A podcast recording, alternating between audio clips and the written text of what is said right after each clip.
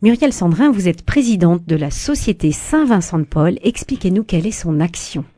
Alors, la Société Saint-Vincent de Paul s'engage auprès des, des plus démunis, ou tout du moins elle essaie de le faire. Voilà, elle est euh, en lien avec euh, des paroisses et euh, elle est un peu comme une action de charité qui permet à tout paroissien de, de se lancer dans cette action ben, en étant encadré et en vivant cela euh, de façon peut-être plus plus facile. Hum. Concrètement, qu'est-ce que propose la société Saint-Vincent de Paul? Alors, elle agit sur euh, plusieurs domaines. Elle est, elle, par exemple, elle peut distribuer des colis alimentaires euh, aux familles démunies ou aux personnes seules sur un quartier. Elle peut visiter des personnes isolées qui, se retrouvent dans leur maison et incapables de sortir, par exemple. Enfin, elle a des actions un peu multiples en fonction du milieu où elle se trouve et des personnes euh, qui la composent. Vous, vous êtes, Mireille Sandrin, dans le quartier de la Croix-Dorade. Euh, Bonnefoy, oui, le quartier pardon, Bonnefoy, oui. Quartier Bonnefoy. Euh, qu'est-ce que vous faites pour euh, les personnes qui vous entourent et justement qui sont dans, ce, dans ces difficultés? Alors, aujourd'hui, sur le quartier Bonnefoy, on aide à peu près une centaine de familles. Euh, ça fait 400 personnes, 450 personnes environ, et puis aussi des personnes seules, hein, bien sûr. Euh, on leur euh, on leur donne un colis toutes les semaines, un colis alimentaire, et on a un suivi aussi, qu'on pourrait dire social, mais c'est c'est c'est c'est un gros mot. C'est-à-dire que on s'est intéressé à elles dès le départ, on sait combien d'enfants ils ont, qu'est-ce quel est leur, euh, leur souci, leur problème. Et plus on avance et plus on les connaît et plus euh, on peut les aider euh, de façon plus précise, je sais pas moi, à remplir des papiers, à trouver un peu de paix, avoir l'impression d'être aidé par des personnes qui sont là pour elles. Donc vous tissez en fait des liens avec ces personnes. Oui. oui. Pour nous, euh, c'est ça qui est essentiel. Euh, c'est euh, la relation que nous allons mettre en place avec ces personnes. Alors parfois ça prend du temps. On va pas le faire en un mois ou deux mois, mais euh, petit à petit, on tisse des liens. Voilà. Et notamment, quand ils viennent pour la première fois, en fait, on prend rendez-vous avec eux, on va aller visiter chez eux. Et puis, un ou deux ans après, on recommence ces visites, ce qui nous permet euh, justement euh, d'être nous-mêmes accueillis par eux et puis, du coup, le lien euh, va, va devenir beaucoup plus fraternel. Quand vous dites que vous êtes accueilli par eux, qu'est-ce que ça signifie? Est-ce qu'il y a un changement de posture que vous devez adopter? Voilà, exactement. Quand on rentre, euh, enfin, quand on est, quand on prend rendez-vous avec ces personnes chez elles, on tape à une porte qui nous est inconnue, on rentre dans des lieux qui nous sont inconnus. C'est leur maison. Ils sont en situation prépondérante, on peut dire. Ils vont nous offrir un thé, un café fait un gâteau, enfin quelque chose qui fait partie d'eux. C'est eux qui nous donnent, hein, c'est plus nous qui donnons. Et donc quand nous allons parler avec eux, ben, à l'air de rien, la situation s'est inversée. Alors bien sûr, on vient toujours pour les aider, mais là il y a eu quelque chose de donné, quelque chose de partagé, et donc on crée une fraternité vous créez une fraternité. Voilà. Est-ce que euh, dans les personnes que vous voyez, vous, vous parliez de, colis alimentaires, donc ce sont des familles, ce sont des personnes seules. Quelle est, quelle est la typologie et si, si tant est qu'il y en ait une? Alors en fait, euh, les personnes sont assez diverses et oui très diverses. Nous avons euh, par exemple une, à l'heure actuelle une trentaine de personnes seules, euh, des personnes parfois âgées qui en fait se retrouvent en en isolement et donc le fait de venir nous voir leur permet de parler, etc.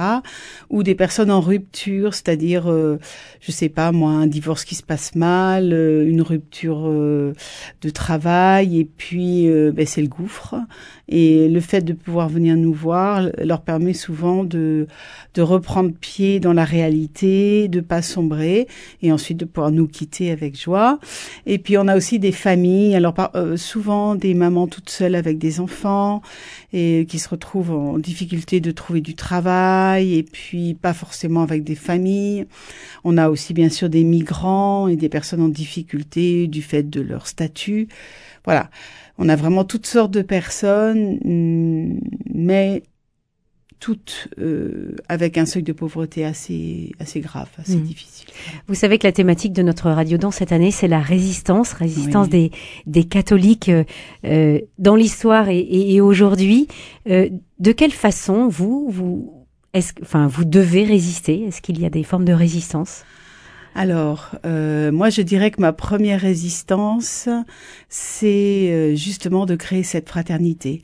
C'est-à-dire, euh, là, par exemple, on, a monté un café sourire où une fois par mois, on réunit l'après-midi des femmes euh, avec nous et où on discute, on rit ensemble, on monte. Enfin voilà. On est juste là, ensemble, un temps informel. Euh, ça permet euh, quelque part de dire, bah oui, moi je suis capable de parler avec toi, on est capable de trouver des sujets communs, on est capable de rire sur les mêmes choses et on est capable de se comprendre. Et donc moi, je dirais ma première résistance, c'est celle de d'enlever cette espèce de mur qu'on met entre des personnes bien intégrées et des personnes en situation d'exclusion. Eh bien, en fait, entre nous, nous sommes tous des, des êtres humains et tous capables de relations et tous capables de donner les uns aux autres. Est-ce que c'est aussi une forme de résistance de, euh, contre euh, contre une peut-être une une domination ou un ou un rôle où il faut sortir de ce rôle aidant aider Voilà, exactement, parce que ben, euh, si je me mets à la place d'une famille, alors ils vont aller, euh, par exemple, euh, avec l'assistante sociale, donc ça va être encore un, un rapport dominé-dominant. Ils vont euh, chercher à, par exemple, avoir des papiers, ça va être de nouveau très compliqué avec des gens derrière des bureaux. Ils vont avoir des problèmes euh, banquiers, alors euh, ça va être de nouveau un banquier puis eux, et qui sait qui est en situation de dominer, ben c'est eux. Et, et ainsi de suite, en fait, dans toute leur démarche. Ils vont voir le médecin, même si le médecin est un homme remarquable, ça va être encore un qui sait et les autres qui ne savent pas. Enfin, ils sont tout le temps dans un rapport de moi je ne sais pas, moi je suis nul, et puis euh, l'autre en face il sait, mais il me, il me, il me regarde derrière un bureau. Voilà. Et euh, pour nous, euh, l'important justement, c'est que cette, enfin, on essaie au mieux d'enlever ce bureau, d'enlever ce mur, d'enlever ce moi je sais, toi tu ne sais pas. Et en fait, par exemple, dans nos cafés sourires, ce qu'on essaie, c'est de dire, mais raconte-moi quelque chose que moi je ne sais pas, raconte-moi ta vie d'avant, fais-moi partager quelque chose de ta culture euh, qui, que tu trouves très très beau, très belle, et que moi je ne sais pas. Est-ce que vous avez aussi à résister contre euh, la tentation parfois euh, de de de vouloir rester chez vous parce que il faut sortir, il faut aller euh, chez quelqu'un, il pleut des cordes, il fait froid et puis sortir en, entre guillemets de son confort? Ah bah c'est, je, oui, bien sûr. D'abord parce que ça nous demande à tous un effort et un effort physique aussi, hein, parce que faire des colis, ça veut dire transporter euh, des tonnes de nourriture. Euh, donc ça nous demande vraiment un effort. Ça nous demande d'aller vers d'autres et les autres sont toujours l'inconnu et l'inconnu fait peur. Et à nous aussi, nous avons, c'est pas toujours facile. Il y a des gens faciles d'accès, d'autres beaucoup moins. Et ça nous demande quelque part, euh, vous savez, c'est, c'est un peu comme Moïse, enlève, euh, enlève tes souliers pour monter sur la montagne sacrée. Et ben, nous aussi, il faut enlever nos manteaux, enlever nos certitudes pour aller euh, face à ce frère, cette sœur qui sont sacrés. qui sont sacrés. Quels fruits en retirez-vous? Alors, euh, en gros, enfin, je pense de, beaucoup de joie, en fait. Beaucoup de joie, euh, parce que beaucoup de force. Euh, parce que euh, la joie des petits pas accomplis, la joie de la fraternité retrouvée, euh, et puis chez ces, personnes, on, on trouve beaucoup de force. Et parfois, on se dit, mon Dieu, euh, voilà, moi, je, je suis en train de me tracasser pour des petites broutilles, et eux, euh, ils ont des grands pas, des grands obstacles devant eux, et ils ont souvent le sourire, euh, le calme que je n'ai pas toujours. Merci beaucoup, Muriel Sandrin. Avec plaisir.